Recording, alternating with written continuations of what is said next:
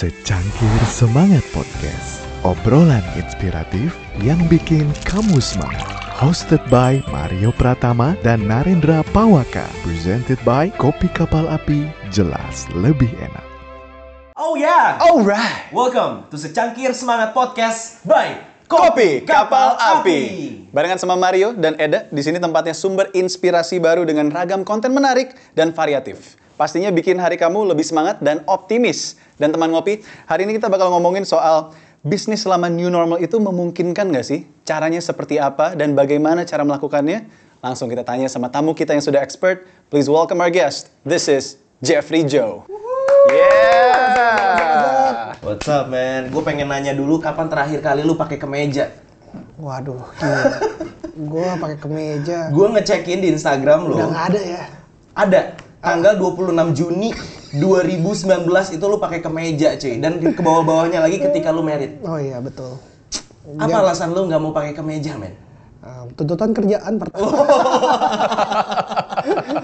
Sama kedua biar umurnya ketipu. Oke. Dan mungkin tetap semangat untuk cari cuan ya. Betul. Karena sesuai dengan bisnis yang lu lagi jalanin. Betul banget. Cuma kalau boleh nanya, dari sekian bisnis yang lo kerjakan, lo tuh lebih suka dikenal sebagai Jejo apa nih? Aduh, gimana ya? Gua nggak pernah mau memposisikan gua itu. Banyak orang bilang gua lu influencer lah, lu KOL Yes, lah atau iya. apa. Enggak sih, yang gua mau ngelakuin, gua mau selalu orang mau tahu, eh, mau ngelihat gua sebagai entrepreneur sih. Maksudnya, Oke. gue selalu mau ngajarin orang-orang, apalagi especially anak muda, di mana mereka supaya nggak menyerah dalam kondisi apa pun. Karena gue pernah di situasi yang bisa dibilang pernah ya kayak gimana ya gue keluar dari zona nyaman gue Oke. setiap kali ada zona nyaman itu dan gue selalu bisa untuk make it gitu loh Nah, teman ngopi pas banget nih. Episode kali ini kita ngebahas gimana kita supaya tetap semangat berbisnis di kondisi seperti ini ya. betul Itu tadi pertanyaan bagus banget sih. Gue suka banget momen Jeffrey mikir sampai gue pakai kemeja tuh kapan? itu sesuatu sih. Ya. karena waktu itu gue em, kemarin gue baru bikin TikTok video juga Iya, kan. iya. Em, jadi gue kayak before and after gitu Oke. jadi di di mana di tahun 2012 itu baju gue kemeja dan polo semua gitu 2012. 2012 8 itu tahun yang lalu. 8 tahun lalu setelah gue lulus gue ke Indonesia gue tuh masih pakai karena gue ngelihat dari Amrik padahal waktu Amrik gue udah pakai kaos hoodie kaos hoodie gitu tapi di Indo gue kebawa environment gue lagi yang di mana zamannya 2012 itu pakai kemeja pakai Oke. polo kemeja polo luxury item. Polonya kerahnya yang diangkat nggak? enggak enggak Oh, iya. aja gue yang kacamata anak London anak London London boy. ya. Iya, jadi gue ngeliat foto-foto gue kayak gila dulu gue yang kayak bener-bener preppy banget ya Oke. dan ya gimana ya dan gue ngerasa emang itu bukan gue gitu loh dan wa- waktu gue inget banget di mana di mana gue kayak ah gue pakai hoodie lagi gue pakai eh, ingat banget waktu di mana gue pakai joggers Iya. teman-teman gue pada bilang lu ngapain pakai celana Aladin Begi ya Iya, iya, iya, iya. kayak gue nggak tahu gue nyaman aja gitu udah gitu and that time gue start to ya lebih mikirin apa yang gue suka dibandingin gue dengerin apa orang yang suruh gitu Da- berarti ini ada quotes-quotes yang orang sukses itu tidak pakai sneakers tapi pakai suit and tie. Itu berarti Nah, Nggak, ada momennya lah. Semua pasti ada momennya di mana eh, menurut gua ya di zaman sekarang kita di Indonesia apalagi Oke, iya. kita udah mulai ke dunia yang istilahnya dunia startup gitu loh. Di mana dunia startup itu kepengen orang-orang lebih fleksibel, orang Yes. itu lebih lebih kayak nggak mau terkekang dan kepengennya lebih muda juga kan. Jadi kita istilahnya waktu gua zamannya 2012 itu gua kan kerja sama bokap gua nih di pabrik um, bokap gua pabrik plastik gitu Oke. kan. Gue pakai sneaker aja diomelin gitu loh. Kayak dibilang kayak lu nggak respect ya sama perusahaan sendiri gitu loh. Yang notabene-nya di sekarang bokap gue malah suruh semua karyawannya pakai Pakai sneakers. sneakers.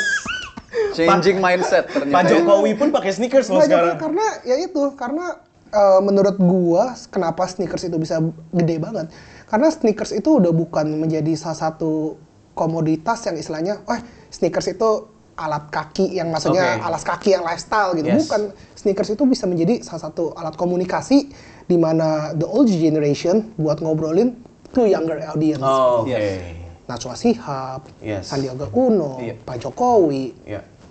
you name it banyak banget yang menggunakan sneakers itu menggunakan istilahnya sebagai bahasa mereka untuk lebih relevan ke anak muda dan itu sangat bagus banget karena dengan em, zaman anak muda sekarang mereka kalau dikasih tahu kayak sneakers gitu kan maksudnya kayak oh kita relevan Yo. Iya. Relevansi itu yang dicari. Nah, Yes. kalau gue boleh request lo untuk ngomong ke Jeffrey Joe 8 tahun lalu, silakan close up situ. lo mau ngomong apa ke dia yang dulu? Pes, sebuah pesan semangat nih untuk Jeffrey Joe pada masa lalu. gue bilang sih untuk lu Jeffrey ya lu bilang bokap lu sih sebenarnya lu ngelakuin ini lebih duluan daripada lu nunggu lima tahun Wow, wow, mulai sekarang jangan ditunda-tunda dan ya. itu udah gue mulai sekarang Oke. itu gue ngelakuin gue ada ide nggak ada apa ya ada ide brilian karena kayak gini loh kita waktu kita munculin ide pernah gak sih lu ada di satu kejadian yang istilahnya lu mau bikin sesuatu Yes. tapi karena lu nggak punya research lu Yeah. nggak punya temen lu nggak punya partner lu nggak punya eh, maksudnya nggak punya semangat Yes. tiba-tiba ada usaha lain debak bikin jadi dan sukses dan lu bilang gue udah kepikiran loh pernah Yeah. nggak sih pernah, Pernah, kan pernah. dan lu bayangin itu itu mungkin bukan lu doang mungkin waktu usaha itu ada ada sepuluh ribu orang atau Yes. juta orang yang mikir gue udah pernah mikirin itu Yes. tapi cuma satu orang yang mewujudkannya. Mewujudkannya. Makanya gue gue setuju banget cuy. Ide hanyalah ide. Itu nggak nggak ada gunanya men. nggak ada gunanya dan kalau lu enggak Eksekusi. Seru nih. Gokil nih teman ngopi. Gue pengen nanya juga. eh, lu kan sekarang banyak ya eh, lini lini bisnisnya men. amin Ada USS Fit. ya ada Urban Secret Society Oke, ada Kick Avenue Kick juga. Avenue. Yes. Em, lu pernah nggak sih dapat kayak komen-komen dari orang, ah si Jejo mah emang anak orang kaya aja, Ah. jadi jadi gampang mulai sesuatu. Nah di sini eh, gue Eda dan teman ngopi pengen tahu struggle-nya seperti apa sebenarnya cuy. Um, I think sering banget ya gue di ngomongin gitu dan gue nggak ada masalah karena Oke. gue udah receiving itu udah dari gue kecil dan gue Oke. udah kayak ya is okay gitu loh. Gue ngerasa gue ini benar-benar beruntung mempunyai keluarga yang um, istilahnya mampu dan capable untuk nge istilahnya gue nggak usah kerja pun dia gue kerja sama keluarga sendiri Oke. pun juga udah cukup gitu loh. But in the end yang jadi permasalahan oleh gue sendiri adalah di mana gue bisa berkembang gak sih jadi manusia Oke. gue ada di satu momen yang di mana tuh waktu gue lulus kan gue lulus tuh gue juga tahu tahu sneakers kan gara-gara Yeah. gue kuliah di Amerika kan Yeah. udah gitu gue sampai nih um, kerja sama bokap nah gue waktu kerja sama bokap itu gue ada di satu momen namanya pabrik lu tau lah kerjaannya itu cuman istilahnya datang ke pabrik ngelihat make sure everything oke Oke. karena kan di situ karyawan juga udah banyak juga um, leader-leader juga udah Yeah. kerja di situ 30 sampai 30 tahun lebih gitu dan gue di situ ya make sure everything oke. Maksudnya waktu gue kerja, gue bangun jam, gue masuk jam 8, jam 5 gue balik, pakai finger, Finger- scan oke, gue. iya. Bokap gue strict banget deh. Dan walaupun gue itu nggak passion di situ, tapi gue punya um, kewajiban di mana gue harus kerja di mana gue bukan di sini bukan anak bos, tapi gue actually menjadi karyawan. Oke. gitu. Dan em, di satu posisi itu gue ngerasa gue menjadi robot gitu loh. Maksudnya kan ada orang bilang kayak lu kerja mesti pakai passion, kalau enggak lu nggak bisa itu. Gue bilang itu salah sebenarnya. Nggak semua orang itu punya istilahnya punya keberuntungan di mana lu kerja harus pakai passion. Yes. Ada juga orang yang punya passion juga nggak dapat duit gitu Yes. loh. Yes. Jadi sangat beruntung banget kalau lu bisa kerja dan menemukan passion lu di saat yang sama. Oke. Dan tapi itu nggak seharus keharusan gitu. Waktu gue di pabrik ya udah, gue kerja karena gue harus mencari uang. Gue juga mesti istilahnya belajar dari orang tua gue, tapi di situ ya istilahnya ya passion gue yang ya gue pokoknya um, fulfill apa yang emang kewajiban gue Yes. gitu.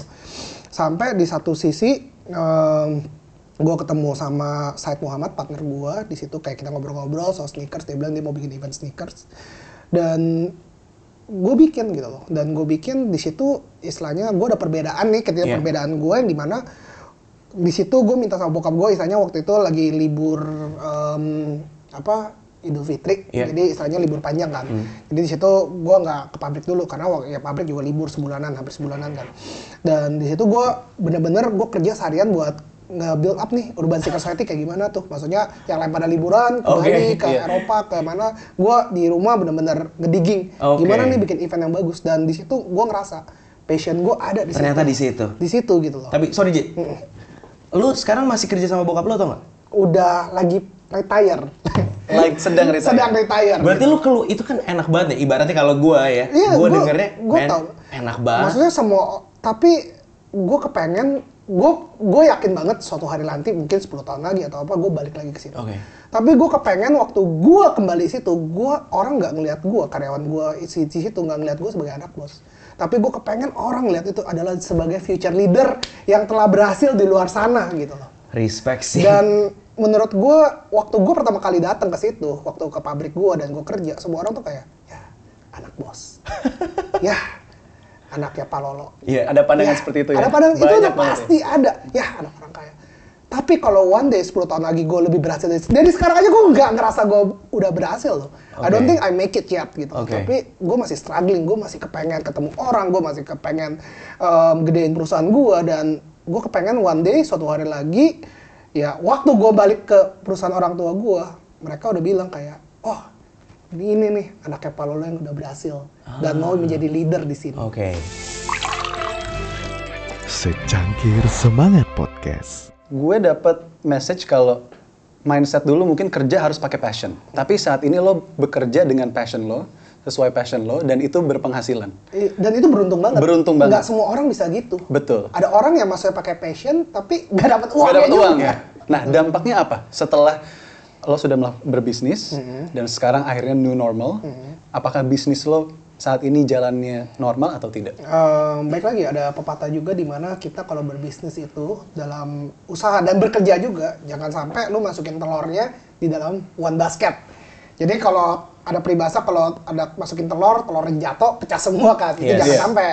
Jadi kebetulan gue nge-diverse gitu loh. Jadi Urban Seeker Society kan media. Media Iya. gue alhamdulillah bagus. Iya. Udah gitu em, karena kan semua orang lagi shifting to digital Iya. media kan. Udah gitu event gue mati keot-keotan bener-bener nggak ada event tahun ini of ya kita semua juga takut corona kita juga respect sama pemerintah Yes. juga kita juga nggak mau bikin orang-orang ket- ketularan juga jadi kita lagi nggodok apakah kita akan bikin event sesuai protokol atau nggak ada sama sekali gitu loh tapi revenue gue paling besar itu adalah dari event, Event yang saat ini lagi nggak jalan. yang lagi ini nggak jalan Jadi ini kayak- kayaknya kita udah mulai terjawab satu satu persatu gitu ya Iya. soal tips berbisnis di new normal. Pertama jangan lupakan soal passion.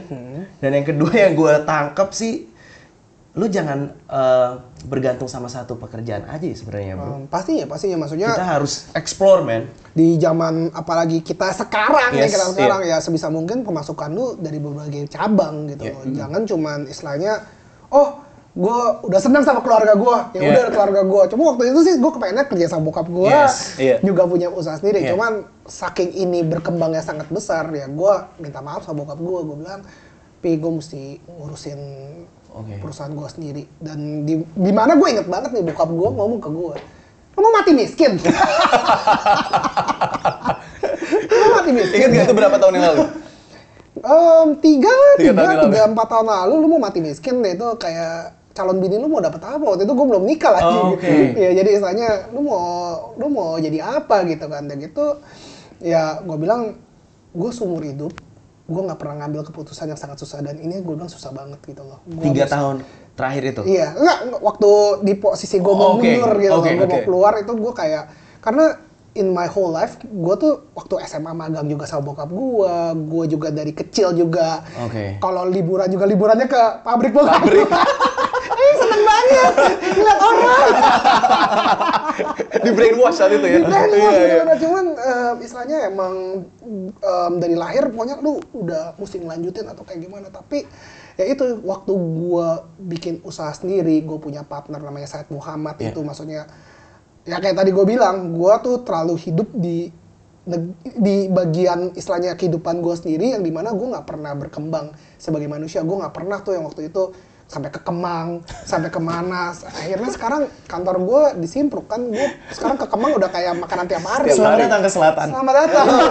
gue sedang bergabung. Jaksel kids, like literally. iya, jadi zamannya dulu gue lihat ke Kemang kayak waktu pacaran aja kayak aduh Kemang Ngapain mana? ke Kemang ya, kepik gitu gue ya. kepik aja ke Pluit ke Gading tapi sekarang ya dan di situ kuncinya di mana Indonesia itu udah siap untuk when you become a business yang so diverse Iya. Oke. diversity banget lu bisa banget menguasai ya karena marketnya utara dan selatan barat timur itu bisa lu kuasain bener-bener gitu. Dapat lagi kan inspirasi explore, berani Explore, explore. betul. Yes. Dan gue gue kebayang banget sih, em, lu mau merit pada saat itu, lu punya tanggung jawab lebih. Yes. Di mana kondisi menurut gue pada saat itu lu nyaman banget cuy. Pasti. Dapat gaji bulanan, Iya. nyaman. Nyaman. Apa yang membuat lu semangat? Oke, gue mau cabut, gue mau memulai sesuatu yang baru. Jadi waktu gue bikin Urban Seekers latihan event gue yang pertama ini, jebrat, em, ya pokoknya gue bikin event USS yang pertama di Grand Indonesia, pengunjungnya 15 ribu orang, gue ngerasa kayak, gue ngerasa beda banget waktu sama bokap gue, gue ya itu istilahnya, gue datang jam 8, finger scan, jam 5, finger scan, Cabut. gitu. Jadi sampai satu hari, bokap gue waktu itu gue ada meeting sama klien, udah gitu dia bilang, hari Sabtu lu meeting ya sama dia ya, gitu loh. Dan itu gue bilang sama bokap gue, gue bilang bokap gue kayak gini, itu kan Sabtu, pi. gue kan mau pacaran, gue udah janji bioskop. Dia Itu bokap gue bilang, "Eh, emangnya lu mental karyawan ya? Kayak gitu. Kayak diomel-omelin, lu emang nggak bisa jadi bos, ini kan usaha lu sendiri. Tapi gue nggak merasakan di saat itu ya, karena gue digaji ya. Iya, Beda cerita kalau gue dikasih. Lo digaji, bukan dikasih. Iya, karena gue digaji gitu. Tapi waktu gue bikin, waktu USS yang pertama, Iya. gue bikin eventnya, itu gue kerja. Gue jam 12 aja tuh masih telepon-teleponan cari sponsor, cari apa, gitu. Istilahnya, the feel beda banget waktu lu emang bener-bener own it sama lu emang kerja.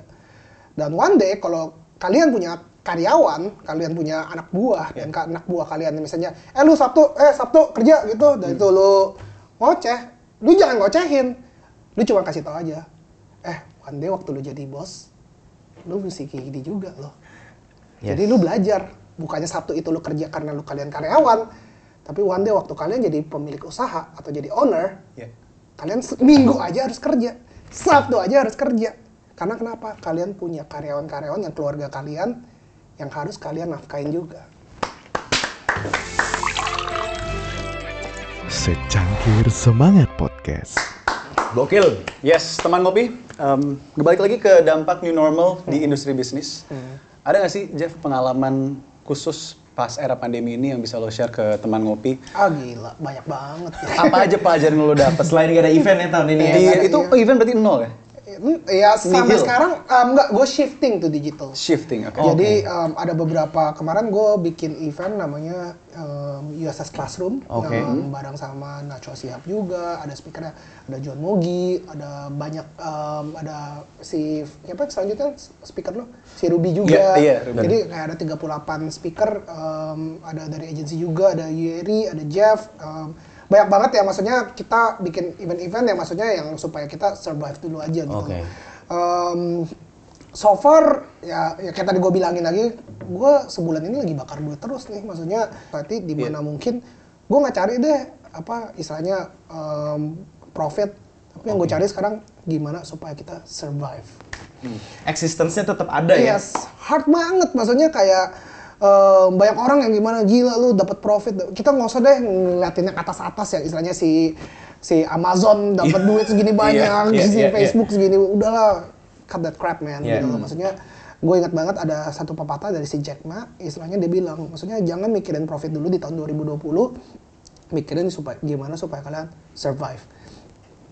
Jadi gue ingat banget gue, karena kan gue invest-invest di mana kan kemarin ini di tahun ini dengan kondisi kita lagi minus juga, Iya. kita masih ada cash yang istilahnya cashnya bukan gue pakai untuk nutupin minus, tapi gue invest di tempat yang gue bilang ini lagi bagus. Oke. Salah satu perusahaan yang kita invest juga menjadi manusia. Oke. Yes. Um, Creative Fox itu kita um, itu mereka berdua kita invest. Tapi kan ini sebenarnya eh, kalau orang ngelihatnya kan logikanya dari mana, Bro? Lu kan lagi gak ada event.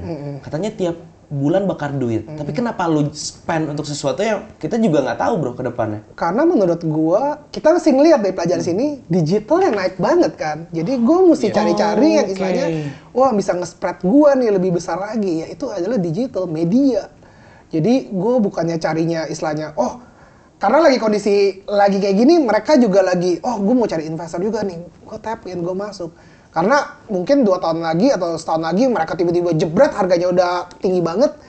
nyerah gua. Iya, Tapi iya. sekarang ini lagi good moment banget. Jadi kalau kalian ada cadangan cash atau apa, investasi Invest. investasi adalah invest teman ngopi karena kalau kita ngelihat sejarah dulu perang dunia terus ada epidemik yang lainnya itu memang turun tapi setelah itu naik lagi. naik lagi, Iya, karena di banyak orang yang bilang lagi pandemik ini kita mesti jaga cash kita nih, jaga Iya, kita. iya. Gua kalau gua gua nggak setuju itu. Gua malah bilang bukannya kita ngejaga cash tapi kita lihat kesempatan di mana yang ini akan meledak. Within crisis there is opportunity. Berarti lo Yes. seek the opportunity dan gak cuma seek tapi lo lakukan itu. ya? lakukan betul loh di mana gue karena gue bener-bener ini yang gue selalu bilang inget banget eh di mana itu ada badai ada ombak gede di situ ada peluang ikannya makin banyak tapi kalau lu lautnya tenang tenang ya gak ada ikan nih gitu Gokil. karena di sini either kapal lu hancur atau lu ikannya banyak Iya, gitu kan katanya apa na- nakoda terbaik itu tidak dilahirkan dari laut yang tenang brother Betul, betul. Jadi emang sebisa mungkin it's not gambling ya. Gambling itu kalau di mana lu tutup mata, oh iya gua ambil ini, gua ambil ini, gua ambil ini. Enggak. Gua sebelum ngambil pun data is the most important things. Lu baca data Hmm. mereka, lu baca growth mereka gitu loh. Oke, cara lu melihat sebuah kes- eh, opportunity, Hmm. cara lu menganalisa itu tuh didapetin dari lu menganalisa sneakers gak? Sama iya, Iya. gue belajar dari situ. Pantas.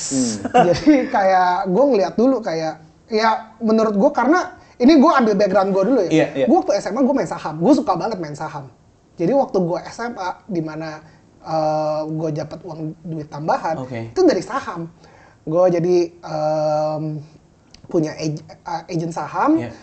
Apa sekuritas gue lupa deh. Gue belajar sama dia, gue masukin duit gue waktu itu gue tabung punya 10 juta di tahun 2006 2007 ya udah main saham-saham dulu mah untungnya dikit banget cuman kayak 100 ribu 200 ribu cuman gue tahu mana yang ini tapi gue waktu main saham pun gue nggak berjudi. Gue nggak kayak wah ini digoreng nih enak nih ini. Tapi lu baca fundamentalnya kenapa dia bisa sahamnya segini? Kenapa dia bisa punya traction yang tinggi? Kenapa dia em, sahamnya harganya segini? Jadi misalnya dan kapan mereka bagi untungnya? Jadi lu belajar. Dan mungkin di luar sana gue kelihatannya wah ini orang mah hokinya gede. Enggak. Yang yang jadi pertanyaan adalah waktu lu membuat suatu keputusan apa pun dalam hidup lu lu baca dulu nggak informasinya apa yang lu lakukan Makanya gue nggak aneh nih ngelihat dia thrifting beli baju harga 200 ribu bisa dijual Iya. berapa 10 juta. ya itu tapi kan gue jualnya nggak di sini gue jualnya di luar sana Tapi maksudnya kan nggak semua orang punya knowledge itu ya. Iya. yes yes Makanya ketika kita melakukan sesuatu, riset, pelajari dulu Informasi. informasi dan semua ada di internet sebenarnya. I think semuanya di internet gimana lu jago ngulik aja sih. Jadi kayak yang istilahnya gue bilang thrifting itu eh, banyak orang yang bilang, wah Jeff buktiin dong lu bisa jual segini. Banyak banget yang juga ngedumel Oke. gitu. Dan gue buktiin, gue kasih lihat. Ini lo ada, cuman gue pengen lu nyari sendiri gitu loh. Karena eh, secara thrifting ya, kayak gue bilang banyak orang kan yang ngoceh-ngoceh dan maksudnya mereka kayak semi nggak percaya kan. Gue bilang nggak apa-apa, wajar kalau kalian nggak percaya. Tapi eh, istilahnya kenapa thrifting bisa murah di Indonesia karena Indonesia tuh tempat pembuangan barang-barang ekspor gitu loh. Oke. Jadi eh, ini sorry ya gue kalau ngomong Iya, kayak gini iya. ya, maksudnya kalau di luar sana bisa di Jepang, di Amerika atau kayak gimana. Jepang deh, Jepang soalnya ngebuang ke sini. Oke. Kalau kalian meninggal, barang-barangnya dikumpulin, mereka nggak bakarnya di Jepang, mereka bakal buangnya di Indonesia. Oh, Oke.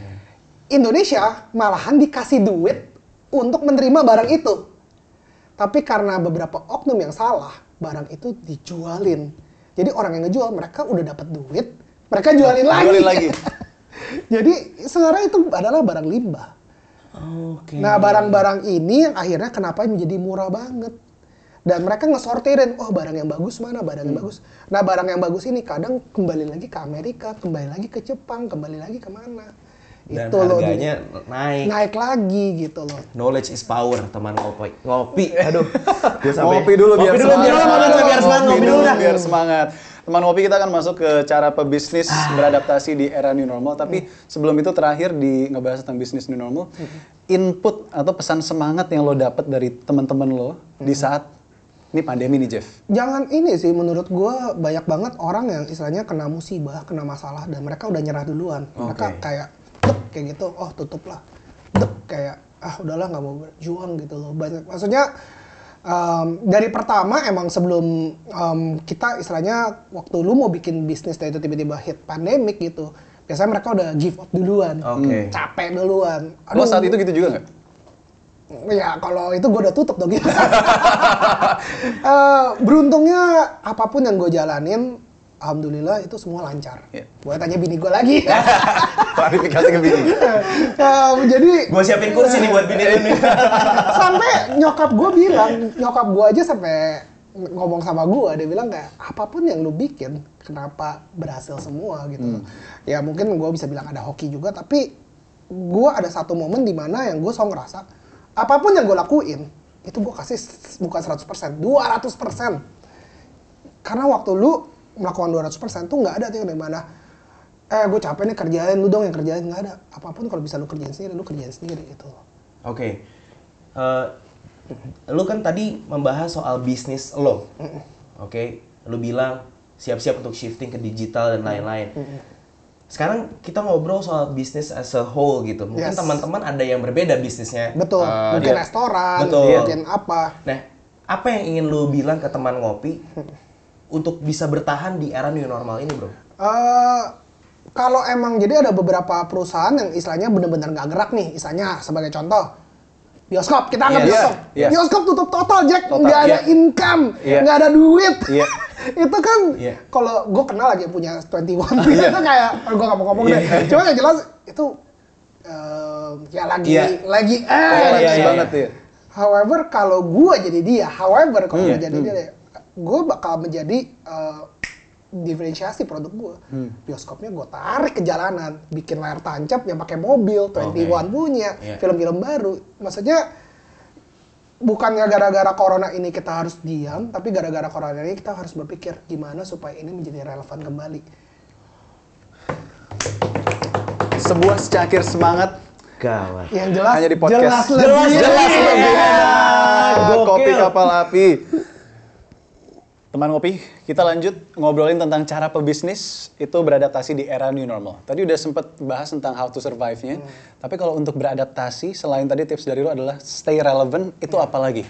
Kalau bisa dikasih tiga checkpoint bro Jeff. Waduh. Yes. Banyak sih sebenarnya kalau lebih. Iya. Yaudah kalau mau lebih juga Kalau boleh. mau lebih juga boleh. Enggak lah, gue keep it short aja yang Yes. paling essentialnya. Essentials. Essentialnya em, yang pertama sih, ini kalau dari gue ya, untuk lu mau mulai bisnis baru. Oke. Pertama, em, tahu tahu dulu marketnya ada atau enggak. Oh, Oke.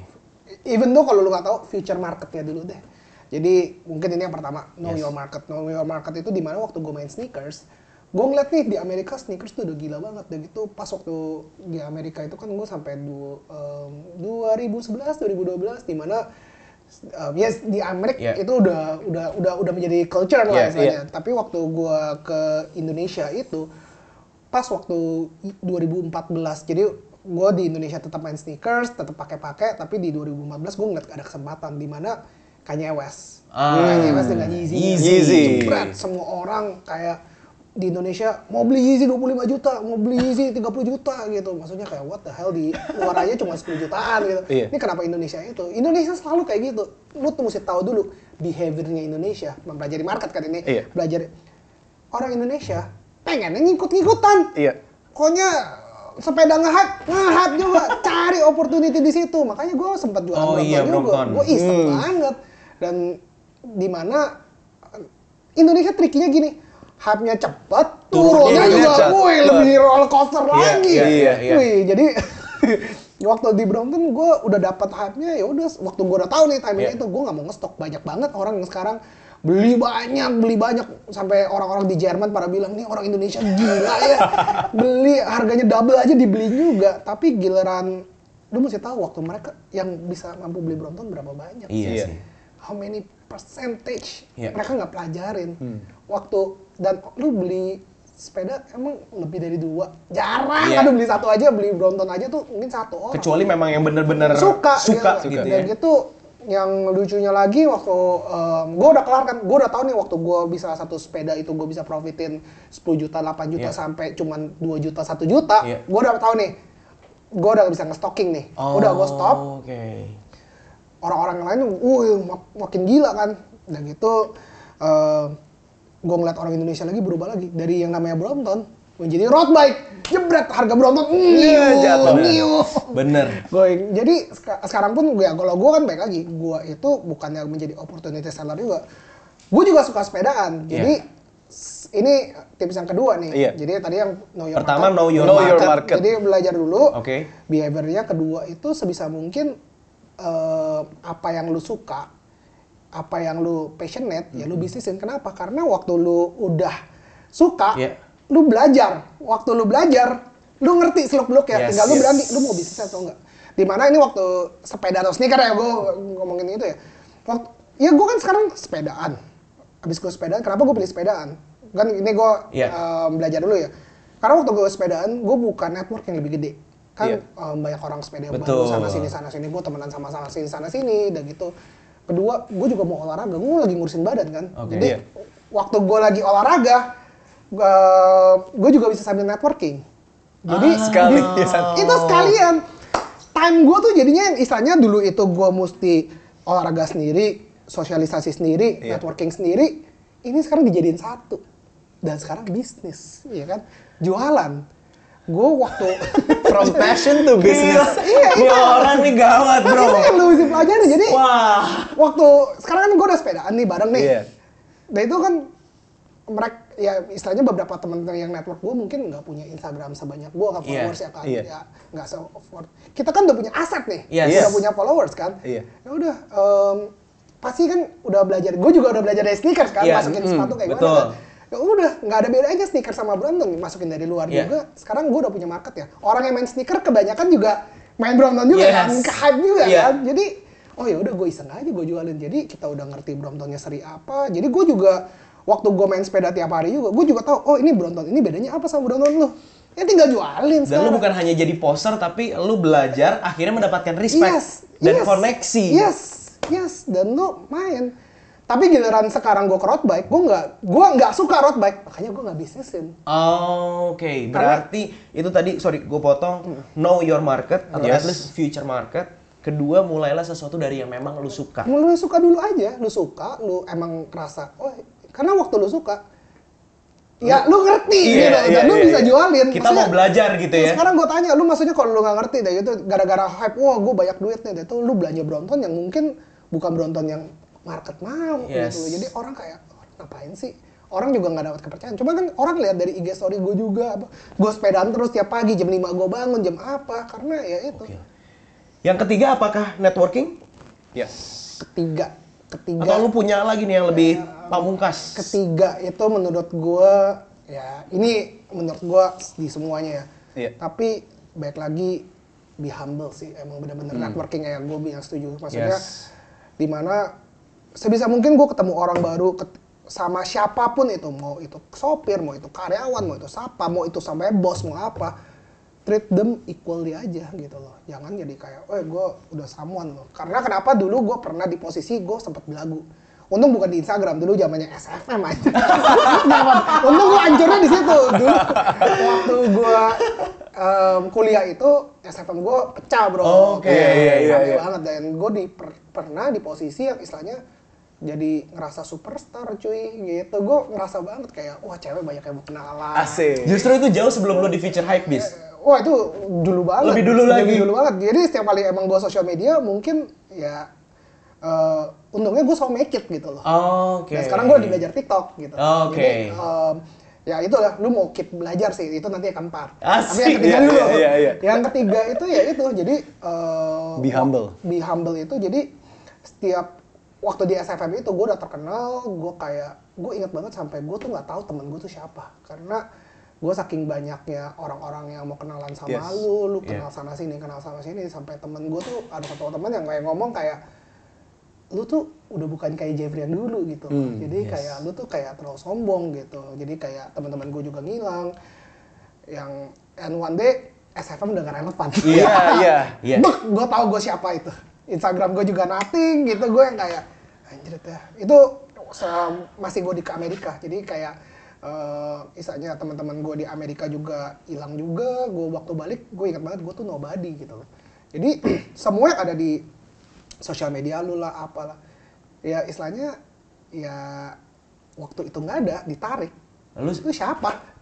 lu siapa ditanyain Hilang jati diri biografi digital lo ya. whatever gitu loh maksudnya that's why gue bilang koneksi yang sebenarnya ini gitu loh maksudnya Yes. gua sam gua ketemu mau itu artis mau itu sopir mau itu sapa mau itu pekerja yang ada di sini-sini semua you gotta treat them equal Dan dengan kita humble tuh itu membuat opportunity kita untuk bisa belajar dari bisa belajar aja gitu. orang-orang Dan lain orang ya. lebih segan aja sih menurut gua sih karena ya baik lagi gua udah pernah di posisi sombong dan waktu gua yang sekarang gua ada apa aja gua mau kerjain gitu. Tapi Jeff, emang Jeff, gue kan baru pertama kali ya ketemu sama lu Iya, ya. iya. Selama ini lu hanya muncul di explore, Iya, explore yes, yes. gue kan.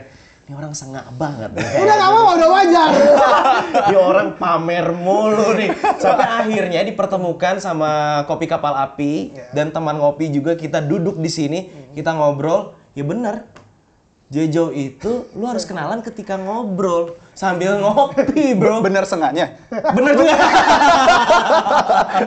Tapi ilmunya itu adalah secangkir semangat buat kita, Wah, inspirasi juga. Thank you Jeffrey ya.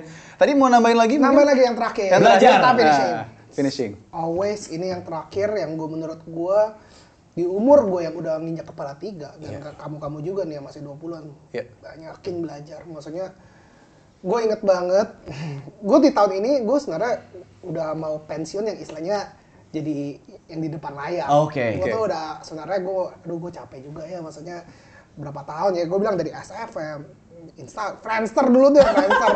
MySpace dulu di MySpace gue juga make it gitu Instagram em, Pet juga Snapchat gitu. Terakhir ya TikTok kan waktu tahun ini TikTok. Gue ngerasa udah bukan zaman gue Udah sampai tahap itu. ya? renegade Renegade, hit the wall. Tapi lo mau belajar, Jeff? gue belajar Jack gue Yes. tiga bulan yang lalu jadi anak-anak USS kan anak-anak muda semua kan Oke. mereka main TikTok kan gue yang kayak kayak apalagi Bowo ya, Itu cikal bakalnya. cikal bakalnya Iya. bapaknya TikTok The Lord of The TikTok. Lord of TikTok udah gitu gue datang ke satu acara yang namanya Forward yang ada Gary V-nya Oh, oke. Iya, Gary V. si itu 2018 tau gue dia tuh si Gary V ngomong yang bakal naik daun itu adalah podcast. Hmm. selain Instagram podcast and TikTok. Gue bilang sampai Gary V. Dan ternyata Dan akhirnya ternyata, gitu. Pas saat itu lo ketawain TikTok is crazy bro. Maksudnya kayak wah gue gue ingat banget di awal tahun itu di mana semua teman-teman gue pada TikTok dan gue kayak enggak enggak tapi dua bulan lalu gila sih. Pengaruh TikTok tuh gila banget. Maksudnya gue ngeliat TikTok tuh udah bukan joget-joget Yes. TikTok tuh sharing knowledge. Yes. Yes. jadi kalau di zamannya kita lima tahun atau enam tahun lalu Instagram itu membuat semua orang menjadi fotografer. Benar Yes. semua orang menjadi editor. TikTok itu membuat semua orang menjadi videografer lu nge-cut sendiri lu apa? Mau belajar nggak? Mau. Gua suka nggak? Enggak mau belajar nggak? Mau, Mau. harus. Gue belum make it. Gue baru TikTok gue baru 6000 followers gitu. Cool. kayak nothing.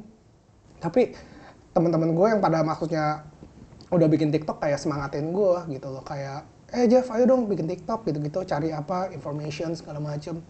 Dan kalau emang banyak orang suka di satu posisi lu udah make it nih di Yes. Instagram. Dia tuh lu mau belajar lagi lu kayak aduh males aduh males. Tapi kemalasan itu lu dites lu masih mau jadi orang nggak kalau mau jadi orang lu anggap diri lu nobody lagi lu struggling Dan, dan lagi. pada akhirnya itu juga berlaku di dunia bisnis, bro. Yes. Ketika kita udah, oke bisnis ini kita jalan, tapi kan kita nggak akan pernah tahu ada pandemi. Ada pandemi, Lu mau nggak untuk mulai lagi Mulai dari, dari nol? nol. Iya. Ya ini di sosial media aja. Lu kalau itu mentalitas lu diuji. Lu mau- nggak TikTok? Gue tanya lu masih mau TikTok nggak di sini? Gue, gue, Lo suka? Gua tanya.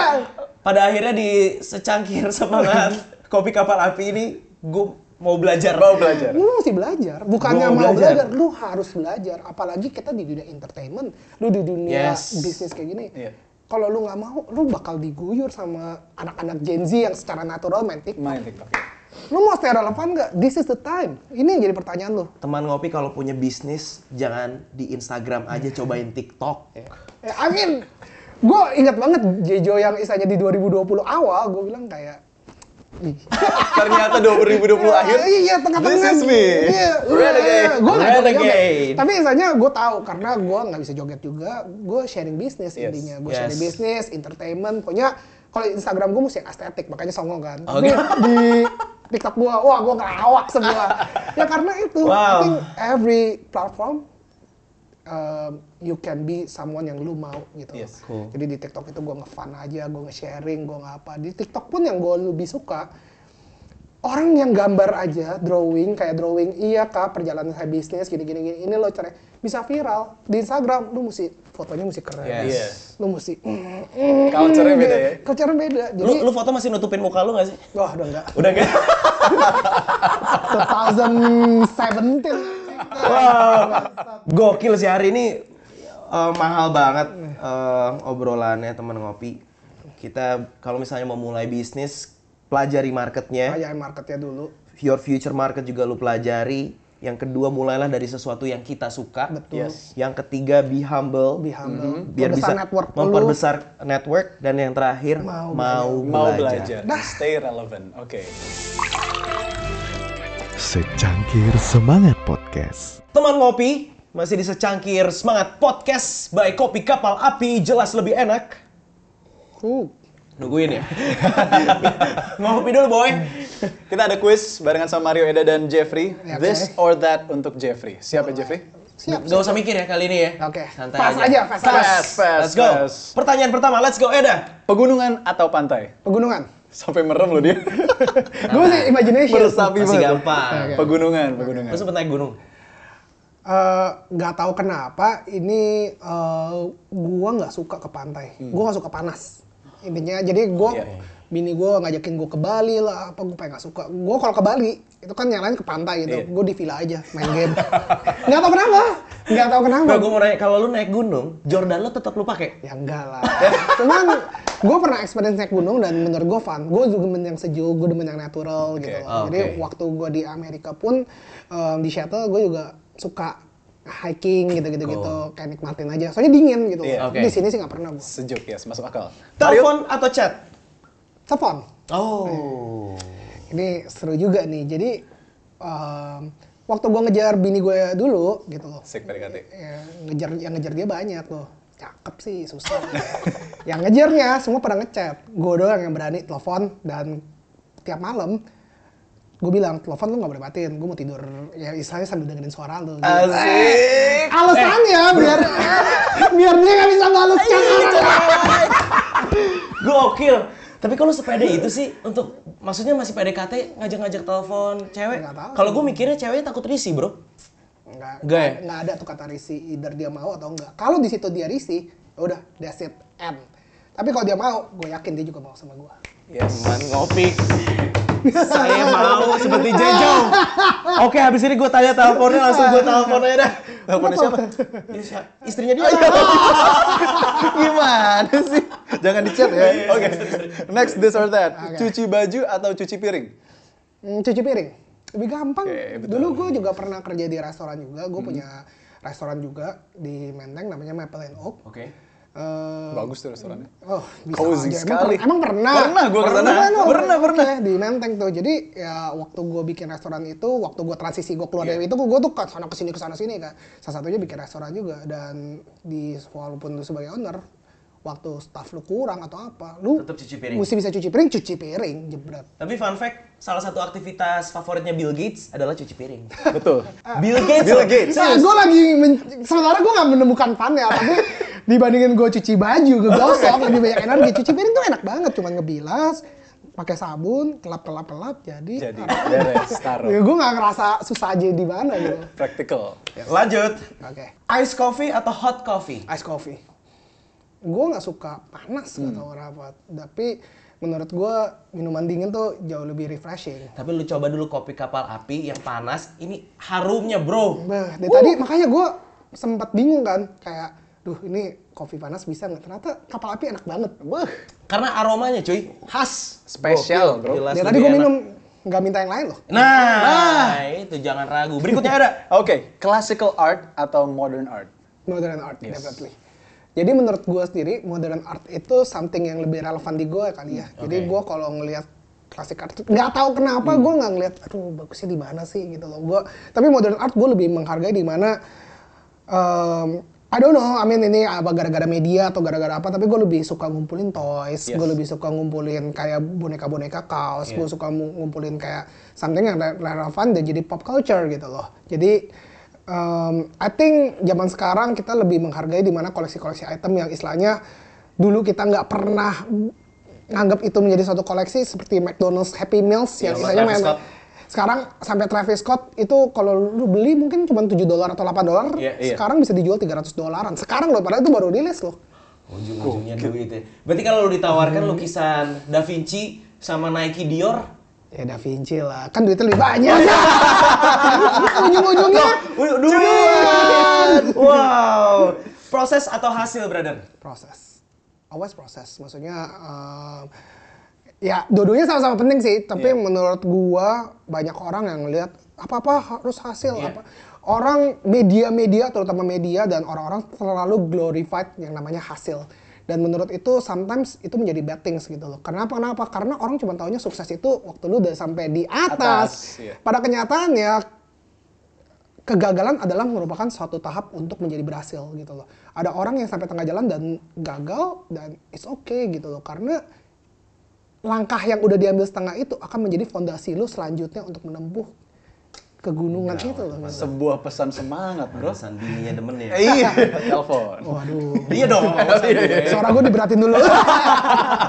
Oke, this or that yang satu ini tricky. Earn a lot of money doing the job you hate or less money doing the job you love. Oh Jeffrey Joe. to be honest ya, Iya. I'm gonna say, oh, Money, money, money. Kayaknya, kayaknya yang kedua deh. Gak tau sotoy-sotoynya gue boy. jujur ya ke satu sebenarnya. Eh, karena poin duitnya lebih banyak. Karena baik lagi, ya bukan sih. Pada intinya, eh, ya ini gue secara jujur-jujur Iya, ya. iya, iya. Gue seneng ngelakuin ini karena uangnya juga nggak bad gitu loh. Iya, iya, iya. ya buat apa Iya, dijalanin iya, iya. kalau Wah, realistis banget Uangnya iya. nggak bad gitu loh. Dan istilahnya ya istri gue selama istri gue nggak ngomel ya gue Iya. jalanin gitu. Tapi kalau dapur nggak ngebul, Ah, cuy berantakan semua. Itu realistis Ini loh. ini gue Realistis, ini yes. gue demen. Lu Iya. tidak meromantisasi Enggak, passion boy. Enggak, gue dari awal gue udah kasih tahu bahwa Iya. ada orang yang bisa punya passion tapi nggak punya uangnya, Iya. ada orang yang punya uang tapi nggak passionate, Bener. tapi orang yang beruntung banget adalah orang yang passion sama mendapatkan uang. Gue di posisi ini, tapi kalau gue punya memilih em, tidak passion atau dapetin uang dan passion tapi nggak ada uang, gue lebih pilih nggak passion. gue milih kerja, gue pilih syutingin, tapi uangnya banyak dibandingin gue jualan apa, istilahnya jualan batu akik. yang gue suka, gue bisa tahu nih batu akiknya wah, apa, tapi nggak, ya itu lebih baik gue jadi produser.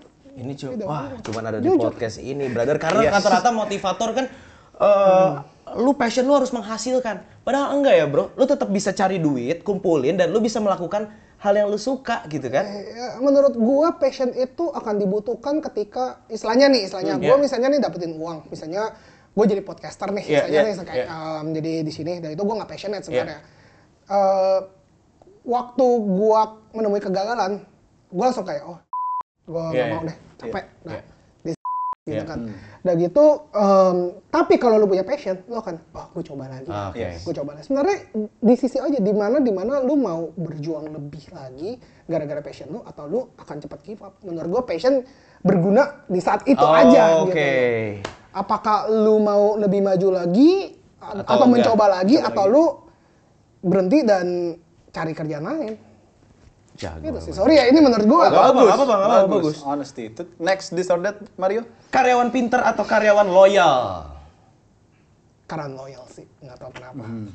gue sangat menghargai loyalitas gitu loh sebenarnya em, di USS ini gue mulai dari 8 orang di 8 orang ini bisa dibilang tiga keluar gitu loh udah baru satu resign bulan ini Em, em, dan menurut gue gimana ya tiga-tiga ini pinter-pinter semua yang Iya. jelas gitu loh tapi dibilang nggak lo- nggak loyal nggak juga maksudnya mereka punya kebutuhan khusus Yes. dan mereka bisa offer yang lebih besar lagi gue mungkin kasih satu nama ya ini penghargaan lo buat buat dia nih Iya. namanya Kevin gitu Oke. dia adalah salah satu orang yang gue tarik untuk gedein USS Suite gitu Em, gimana ya Em, sebenarnya gue dapet pepatah dari orang yang lebih pintar lagi gue gitu dari orang Sampurna namanya Gary em, ya namanya ya George namanya George George dia em, salah satu direktur marketingnya Sampurna Foundation, gue Iya. meeting sama dia, dia bilang kayak gini. Dia kalau dia yang disuruh menjawab, dia akan bilang orang pintar. Iya. Karena kenapa gitu loh? Waktu lu punya orang pintar, walaupun dia nggak loyal ya, Iya. selama dua tahun ya, dia akan memajukan perusahaan lu. Oke. Tapi waktu lu cuma dapat orang yang loyal, tapi dia nggak pintar, ya perusahaan lu akan jalan. Tapi gitu-gitu gitu-gitu aja. aja. Gitu aja. Oke. Waktu orang pintar itu cabut menjadi yang lebih better, perusahaan lu juga juga lebih better. Oke. Tapi kalau menjadi di posisi gue, gue ngerasa orang loyal bisa gue jadi pinter. Jadi eh, bisa gue didik. Cuman ya baik lagi, this or that, gue lebih pilih orang loyal. Karena maksudnya gue seneng aja, ya karena gue orangnya tipikal yang loyal juga sih. Gue jarang banget escape dari masalah, ada problem gue nggak kayak sama, maksudnya gue sama juga sama partner gue bikin USS, gue nggak pernah waktu lagi kondisi susah, gue juga setia yuk kita jalan ini sama-sama. Waktu waktu senang pun kita juga yuk kita juga sama-sama. Nggak pernah karena banyak bisnis gagal waktu lagi gagal dia juga wah gue rugi nih udah gue nggak mau gue Oke. cabut. Dan waktu lagi sukses mana bagian gua? Mana share-nya gua? Ini. gue kita ber gue sama partner gue tuh nggak pernah gitu. Kita bener-bener ya emang istilahnya kita ngerasain harmonisnya kita gue loyal sama pasangan gue ya partner gue kerja Iya, ya. iya, iya. Um, dan gue juga menghargai dia sebagai partner gue jadi waktu kita dapat uang dapat apa ya kita trust sama-sama Cool. gitu kita juga tahu ke mana gitu loh Loyalty. Loyalty, loyalty. Oke. Next ada dua lagi, em, ngerjain sendiri atau ngerjain bareng? Hmm, ngerjain bareng Pasti. gue ekstrovert banget orangnya dan gue percaya banget sama namanya tim jadi eh, manusia punya limitnya kok gue nggak percaya namanya superhuman gitu loh orang yang kayak eh, Wonder Man yang gue ini apa apa peran gue peran gue peran gue gue selalu percaya USS bisa besar karena peran seba- eh, peran tim. Dan eh, apakah gue jadi frontman ini bisa dibilang Wonder Man enggak enggak. Tim gue karena Uh, that's why gue sangat menghargai karyawan-karyawan gue, orang-orang yang kerja dan gue appreciate mereka. Um, karena USS kalau cuma gue doang jadi apa-apa. Kita mesti punya tim yang bisa bikin gede dan tim-tim ini maksudnya perlu dijaga gitu loh dan perlu dihargai gimana mereka bisa membantu perusahaan ini jauh lebih berkembang gitu. Menghargai teamwork. Oke. Yes. Mario terakhir. Yes. Ini relate banget sama kejadian hari ini. Ngapa nih? Meeting offline atau meeting online? Ketawa dia. Meeting offline lah. Offline. gue gue istilahnya gue sangat jago sih dalam meeting sih maksudnya apalagi merayu sponsor. Iya. merayu klien.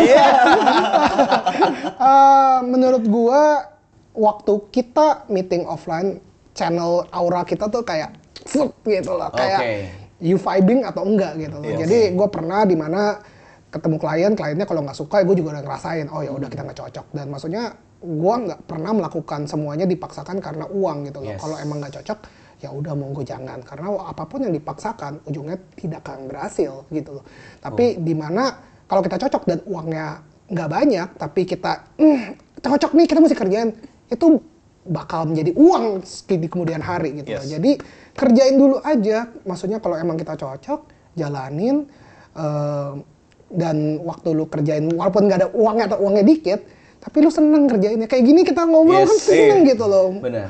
Ada uang atau nggak ada uang kita tetap seneng Benar. tapi kalau ada uang lebih seneng Lebih senang lagi. ujung-ujungnya cuan Apalagi bro, kalau nongkrong-nongkrong sambil ngopi. Oh, jelas lebih enak. Itu dia tadi This or That barengan sama Jeffrey Joe cuma di Cangkir Semangat Podcast Kopi Kapal Api. Dan jangan ke mana-mana karena nanti akan ada episode berikutnya. Itu kita ngebahas soal money management. Yes, so stay tune di Cangkir Semangat Podcast by Kopi Kapal Api. Secangkir Semangat Podcast. Presented by Kopi Kapal Api, jelas lebih enak.